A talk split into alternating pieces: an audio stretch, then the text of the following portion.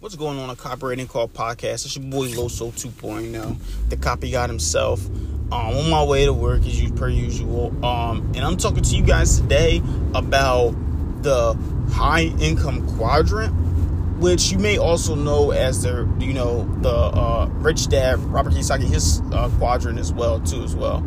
Um, they basically go hand in hand, and they're more than just a quadrant, but they're actually steps in order to you know be successful. Because I know how it is um, and, and it's going to be an eye opener for a lot of people because, you know, people are like ashamed of certain steps or like, you know what I mean? But not everybody had mommy and daddy. So, you know, just listen to this video. I mean, listen to this podcast.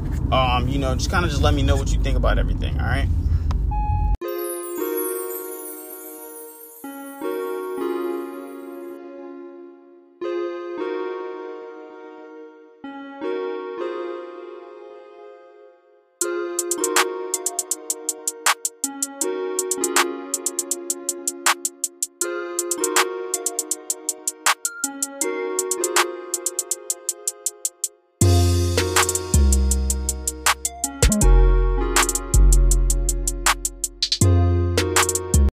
Yeah, so the high income quadrant, uh, man, uh, whew. so the high income quadrant, right? There's four steps to the. I know I gotta get more oil. This car is annoying. Um, but four steps to the four parts of high income, quadrant, which are really steps, right? So believe it or not, the first step to the high income quadrant in the same quadrant rich dad poor dad was employer, right? Or employee, my fault. Employee or getting a job see, Dan Lok talk, talks about this being a high triangle. He doesn't really put this stuff in there, but although he does agree with this part, that you do need some type of money coming in in order to invest in yourself and to pay your bills, right? No one is telling you, all right, now there are people that do that. That's cool, you know what I mean? And it works out for them. That's called burning your bridges approach, right? But for most people, right, most entrepreneurs too, they still work at some type of nine to five. I think Tony Robbins was a janitor. Um, somebody else was like a um, so Tony Robbins was a janitor. You know, I think uh, Dan Lok worked at a grocery store. Um, like everybody has certain things. You know, I mean, there's different things. You know, I mean, people that worked at different things, right? Um, maybe Eric Tom. I don't know if he worked at McDonald's or whatever, but he worked at somewhere before too as well. It's like getting a job to have some type of money to come in to invest in yourself. There's nothing wrong with a job, but a lot of times when people go into, they do exactly what I just did right there, and they'll spell it out because they just feel so ashamed for having a job. It's like there's nothing wrong with making some money to put towards your goals and have some income coming in. And I think there's a big disconnect with that because so many people that got now entrepreneurs they out here faking it like they're making millions of dollars when they're really none. They're living in mommy daddy's basement, which you know if that's what your situation is, what your situation is, right? There's nothing wrong with it if that's what you can agree upon. But it's like those guys are faking it, so it's kind of like they make you oh you oh you didn't do this shit, you didn't do this shit, you know what I mean? So it's like a comparison. A comparison is the thief of joy. So literally don't allow them to you know take your joy away. So that's what I'm saying. Like having a job is nothing wrong with that to invest in yourself. Now, the second step is um, a quadrant, as we know from Rich Dad Poor Dad, small business or a Dan Lok is high income skill.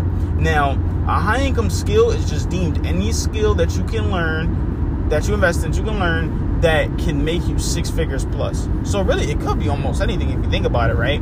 Um, like for example, one I never thought of. Like to me, copywriting is mine. You know, of entrepreneurs they'll think about closing. You know, marketing's another one, consulting, public speaking. But there's other ones as well. Like I know six figure uh, hairstylist. You know what I mean? Like my wife's gonna do hair, is doing hair. She's a hairstylist as well. Um, but I'm saying like there's six figure hairstylists like Erica J and stuff. So that's a high income skill.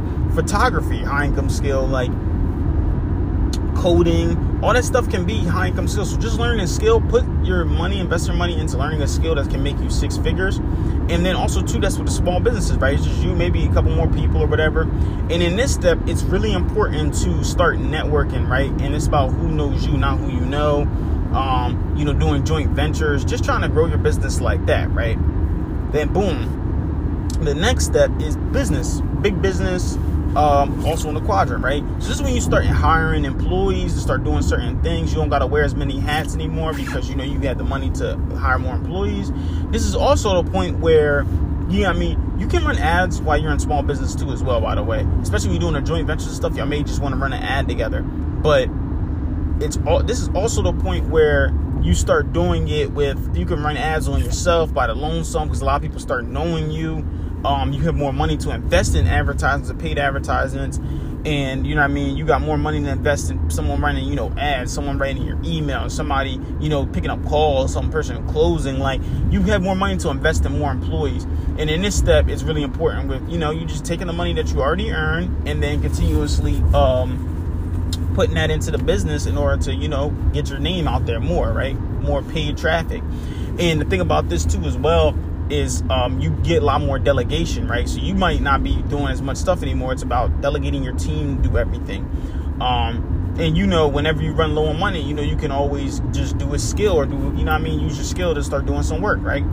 Then the last step is investor investments, right? So this is when you take the money that you learn from your business and you start the money that you're making after running through paid traffic, you start investing it in different things, right? So Shark Tank, for example, they invested in startup businesses that are making money and they're like, you know, I'm gonna put money into this business. And then they own a percentage of the profit right? So you have your money going, you don't even have to be there, but your money's working for you. You can get real estate property. You can, you know, get stocks, bonds, whatever, you know what I mean? That's whatever you into, you know what I mean? So it's like that's the fourth step right there, is just investments.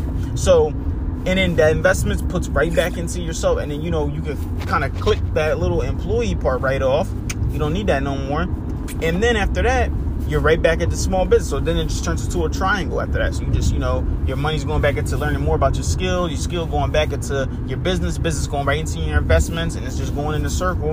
And you're traveling the world and having fun while doing it. So that's the high income skill quadrant that you should really study, pay attention to, and really listen to. And I'm telling you, you will see big changes in your business because you do need money to start a business.